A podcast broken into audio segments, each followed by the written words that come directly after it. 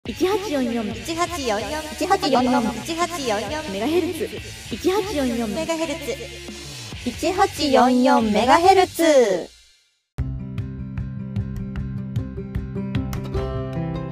野球協カープ女子コンビによる野球にまつわるエトセトラを語り尽くす番組1844メガヘルツパーソナリティの小夏とマピです。よろしくお願いします。明けましておめでとうごおめでとうざいござまいますす。今年も何卒よろしくお願いいたしますお願いいたします。はい、ということで新年一発目の配信でございますはい、もう2022年ですよ。ねなんえか虎年ですね。そう、虎年だね。そう、うんそうよ、そうだ。うん虎もう干支のこと全く考えてなかっ年ですよた。はい最近年賀状を送る文化がね、あんまり我が家にないので。あそうだねなんか年賀状とかは確かにえとなんていうの意識するけどそうそうそうそう。なんか、なんだろう、LINE とかで済ましちゃう時代になっちゃったじゃん。うーんそうだねそう、Twitter とかさ、もうみんなにに対して明けおめって言って終わるみたいなうのんがちょっと最近なってるから、年賀状見て、あ、そっか、虎か、みたいななりがち。そうね私はあうんのー推しが98年生まれが多いんで結構年男が多いので そうか、そうか、年男が。ええそうなんんですよなんでああ虎年やなみたいな。うんいやもうじゃあこうか活躍していただかないといけないんえじえゃないで本すか当にねね。そうですよね。うんはい ということで新年明けましたけどなんか明けて早々コロナですね。そうですね。あの、うんまん延防止措置うん、重点措置重点措 置ええもうなんか、もう、緊急事態と何がちゃうねんってなってるけど。うん、なんかねこう言い換えてるだけ説あるよね。なんか ね、その、それはもちろん飲食店とかね、されてる方にとってはちょっとしんどいかなっていう感じはするけど、ね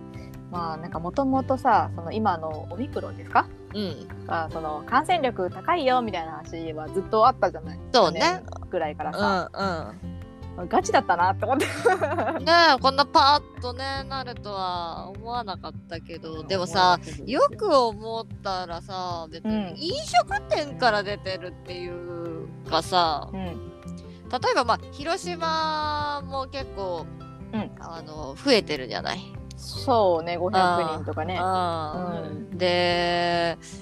山口県お隣ですね山口県の岩国っていうところがあるんですけど、う岩国米軍基地があるわけですよ。はいはいはい。うんいやなんか米軍基地のさなんかこう映像とか見てるとさニュースとかで流れてくるじゃん、あれ見てるとさもうもうノーマスクですごい大人数ではしゃいでるじゃない、そうなんだよ。うんうんうん、そっからこの、うん染み出してるというか漏れ出してるというかね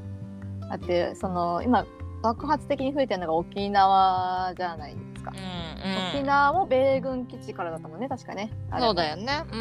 ん始まりがねなんかそうそうだから飲食店もこうねこう制限したところで、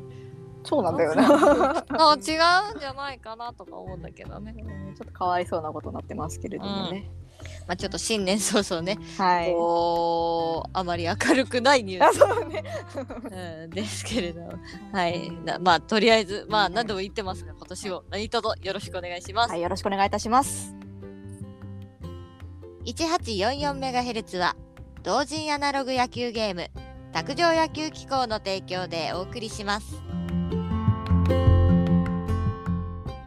野球協カープ女子コンビによる野球系ポッドキャスト番組 1844MHz プロアマ問わず、観戦記、成績、セイバーメトリクス、球場グルメ、写真の撮り方、メイク術などなど、野球にまつわるエトセトラを語り尽くします。毎週日曜日お昼の12時に各種ポッドキャストにて配信中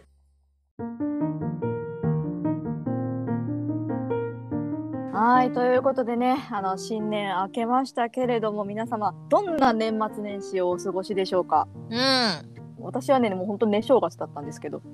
羨ましいですね。 こなっちゃんはどんな年末と年始をお過ごしですかね えー、仕事仕事仕事でした。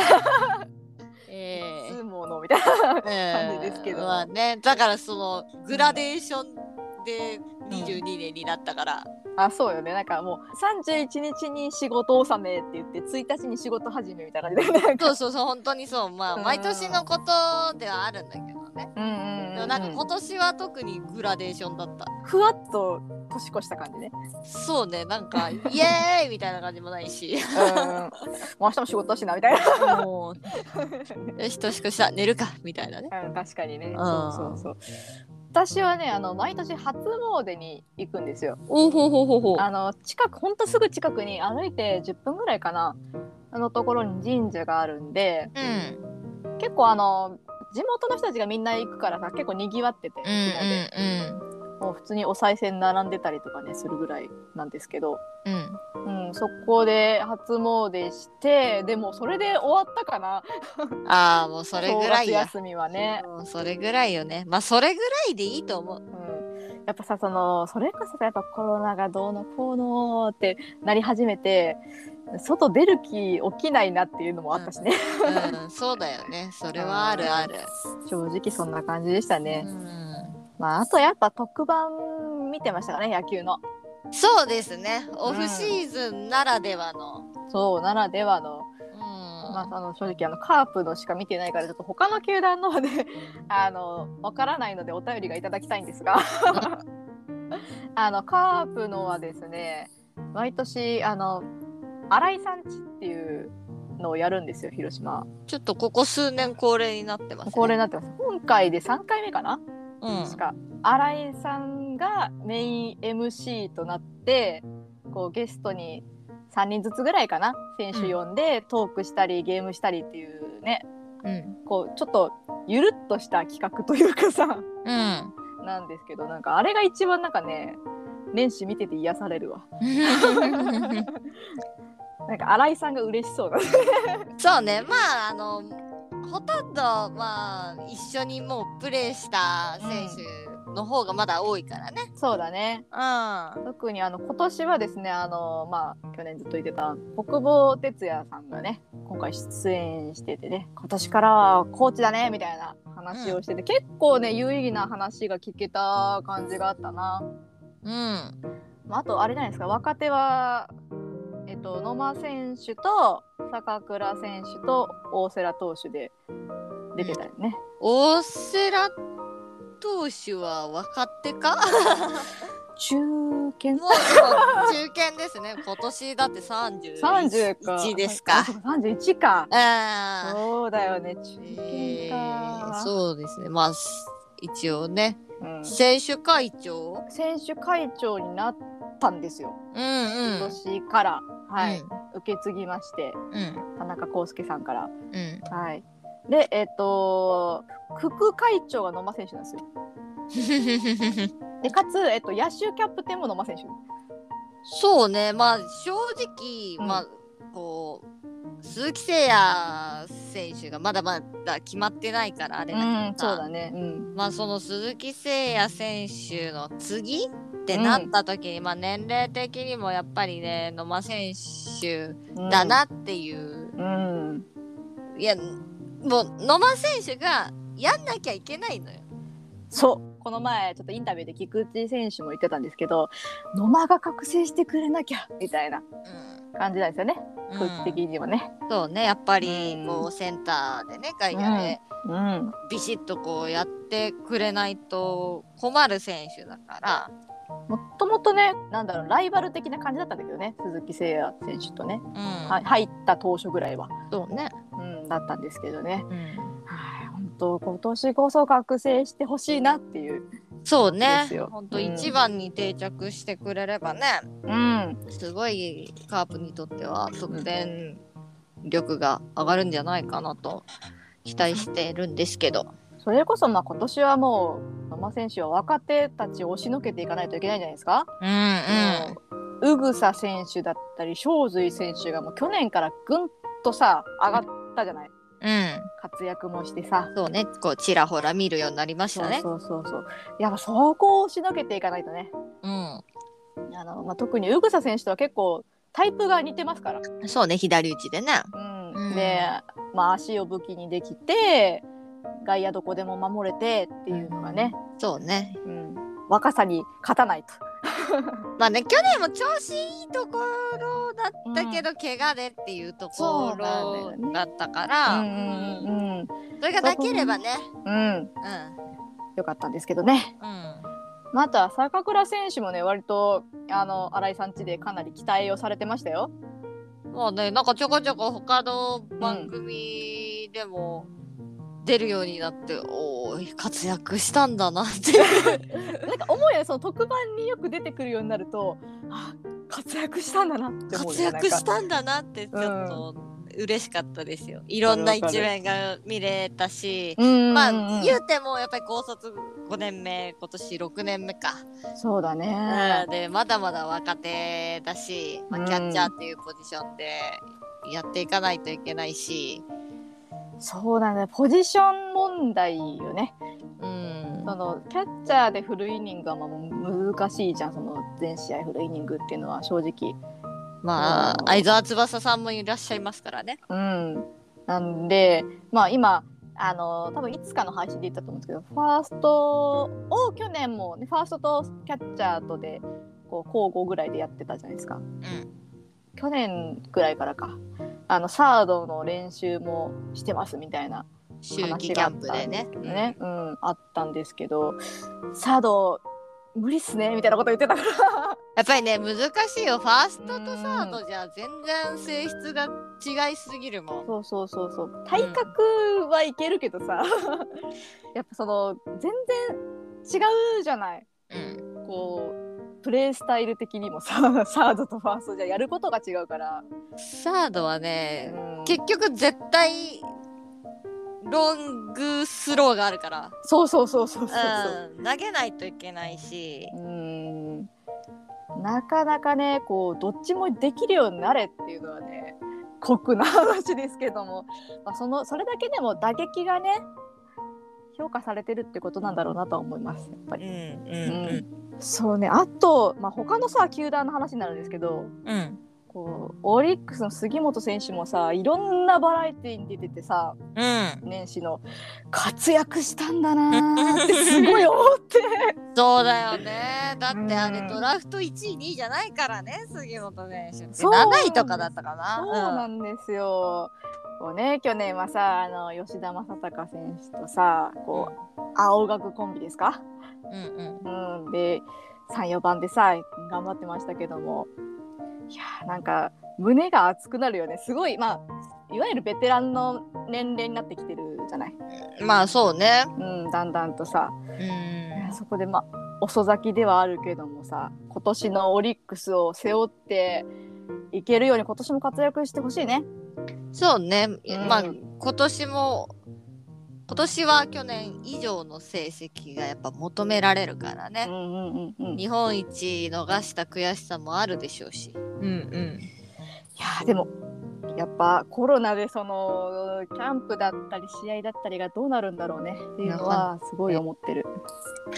うん、いやーまあずっとコロナの話になっちゃうけどさ、うんうんうん今年はもうキャンプもね有観客でっていう話になってたしさ、うん。もう12月のねその感染者数の数、うん。人数見てたら、まあ、できそうだなっていう雰囲気だった中で、うんここへ来てぐっとこうねその東京は1200人300人近くですかそうね。あー出てて、まあ、何ヶ月ぶり3ヶ月ぶりですとかって出てたけど、うん。また今年もちょっ とねそれこそ沖縄はマンボウ出てるし。そうだね。うん、ちょっとね、また、あの、日程はね、それぞれ球団出てたんですけど、そうなんですそよの。有観客、無観客っていうのはまた今からうにんなると思うのでう、ん。それはまた分かれば、配信でお伝えしようかなとは思うんですけれども、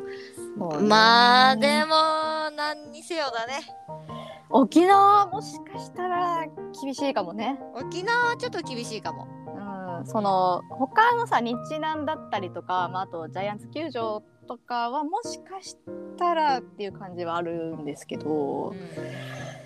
あー沖縄ね、まあ、厳しいだろうなあの人数感染者が出てるとさうん。こんだけ出てるとね。うんでやっぱりその感染力が高いですよっていうのがずっと言われてたしさ、まあ、重症化はしづらいらしいんですけど、うんうんやっぱり移ったらいけないですからうんもうクラスターが起きたらそれこそさもうまた延期するかもしれないじゃない開幕が、うんうんうん、それも怖いしねやっぱりキャンプは我慢するしかないのかもしれない見ることは、そうね。うんうん。悲しいわね年始から悲しいわ年始からね、本当にね。その今年さそのなんだろう野球の試合自体の観客もそのフル動員できるようにしていきますみたいな話がさうん年末ぐらいに出てたじゃないうん減ってきてますからみたいなうん。もう分かんなくなってきたな本当ね。うんなかなかまた無観客は嫌だねそうだね。もう2年ですからねコロナいやや、り始めてもうさ、こう、言ったらこの 1844MHz コロナうんで、まあちょっと、やろうかっていう感じで始まったじゃない。そうねうんう、うんんうんだからコロナが収まると同時に終わらせようかなっていうね、うんうん気持ちでいたんですよ。うん収まんないんですけど。うん収まんないから永遠にやるんですけうどん。そう ね。そうね、まあ、本当収まってくれてもう3年前とか通りにさこう大きい声で選手を応援できる日がもしかしたら来るかとか思ってたのにこれだからね、 本当にさ。うん、ちょっと悲しくなってしまいますが新年早々、う。うんん、でもやっぱみんな一人一人気をつけていかないとね毎回言いますけど、うん、本当にね。うん毎回言いますけど、うん、せっかくこう、たくさんの人が聞いてくれてるのでねうん、言ってきますよ。行っていきましょう。まあ、やっぱりそのもしかしたらキャンプは有観客が難しいかもしれないんですけど、うん、まあ、やっぱり開幕までにねこう一人一人こう感染しないようにさせないように気をつけていってまた観客フル動員でね選手を応援できるようにファンも一丸になって頑張っていきましょう今年これがもう今年の抱負ようん、うん、今年も今年もはい来年もね本当に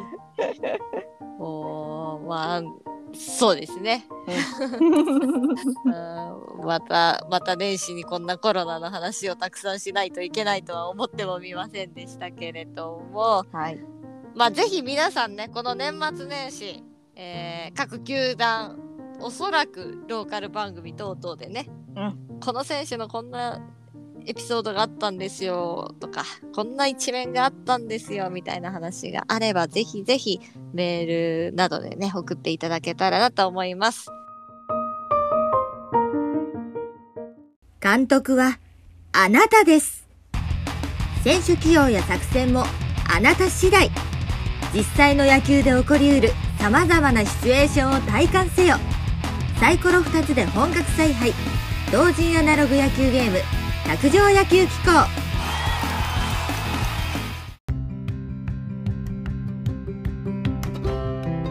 はい、ということでね、今日はもう野球の話題というよりも正月の話題という感じになりましたけれども、いかがでしたでしょうか。そうね。あ、ちょっとね、あの正直すごい特大ビッグニュースっていうのが出てなかったんだよな。まあ、そうなんだろうな、ちょこちょこね、うんうんうんその、野球ニュースがないってわけではなかったんだけど、うん、まあ、うねん、取り立ててそうん、何言うみたいまあね、その、まあ、例えば、な。うん有料新人がね、入寮しましたとはか、いはいはいあはあいうのはあるけどね。い。ううんん。まあそうね、それこそまあ。うちのカープの鈴木誠也選手も何か決まったわけでもないですし、うん。うん、でなんかまたねあの大大型助っ人が入ってくるよっていうでかいニュースがあったわけけでもないし、まあそうね。まあ、ちょこちょこねあの入ってくるよみたいなのはあるんですけど、う。うんん、すごいなビッグニュースっていうのがなかなかなくてね。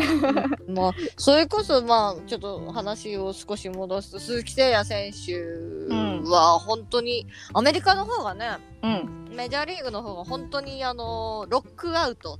うんっていうんですかロックアウトって言ってうんあのまず球団のうん施設が使えないみたいな。そもそもね。おそうそうそうそう例えばあーこういうオフシーズンってさうんその球場とか球団のそのトレーニング施設みたいなところを使って自主トレみたいなことをする選手ももちろんいると思うんだけど、そういうのもダメ、ああなるほど。もそれもできないね。もう野球ができない状態うなそうまあだからそれこそ自分はもうメジャーリーガーなんで自分のうちにこうジムみたいなのがあってそこでトレーニングするとかっていうのはできると思うけど、はいはいはいはいはい、うんもう。ね球団事務所とかはねボールペン1本の貸し借りもダメみたいなねああもうすごい厳しくやってるんだ。うんっていうぐらいまあアメリカは、まあ、ちょっと日本と規模が違いすぎるんであれですけど前に、まあもうねなんか何万人とか。そうそう 10万人から出てますからね。うんもうねゼロが全然違うからね。うん確かにねそうかもうそれがあるからなかなかそうだよね交渉できるわけもないしそうそうだからその選手と球団のそのうんうん契約とかうんあんなんもうなんかもうとにかく進められない状況だかうら。んなるほどねうんまあそのもちろんその代理人の人とそれぞれ球団のね人とこうお話はしていくんだろうけどそれもなかなか難しいみたいな状況で、うんうんうんうんまあニュースとかではちょこちょこねあの球団がこの球団がみたいなのは出てはいるけれども多分おそらく何も進んでない。そうだよね進めれないねそうなってしまってるとうんそうかなかなかこう影響がでかいねという感じでね、まあ、鈴木誠也選手はこの、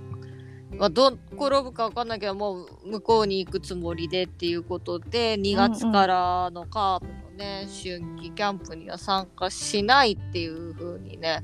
そういう意向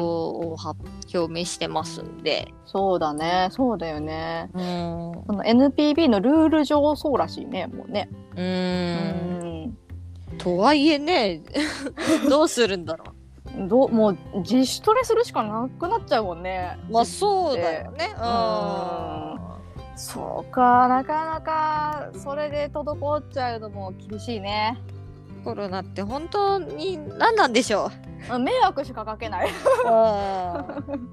本当困ったもんですわ。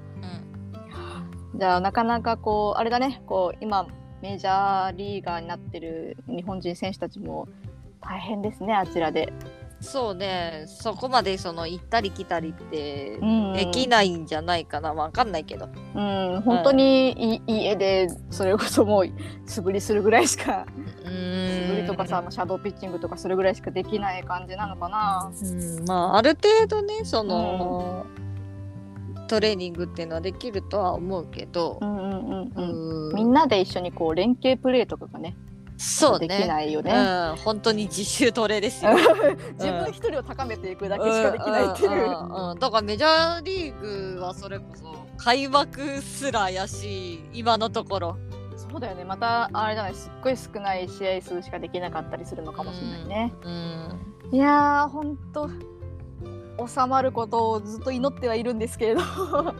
ねなんか難しい問題ですねこれはまあ年始からいえもう本当野球の話じゃなくてコロナの話ばっかりです 本当にそう本当に時事問題ばっかりですけどねえ本当にはいまあでもねやっぱりこうコロナが収まるように祈るしかできないうんまあ、ファンファンたちもね頑張っていきましょうね心を強く持っていきましょうはいはい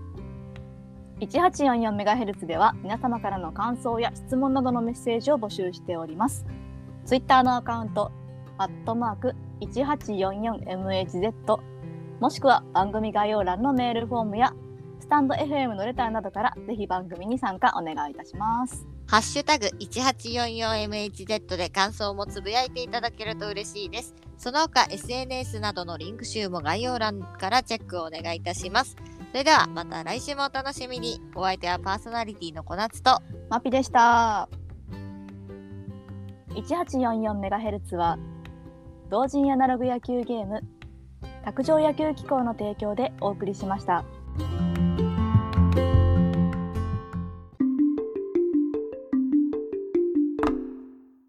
ゲームセット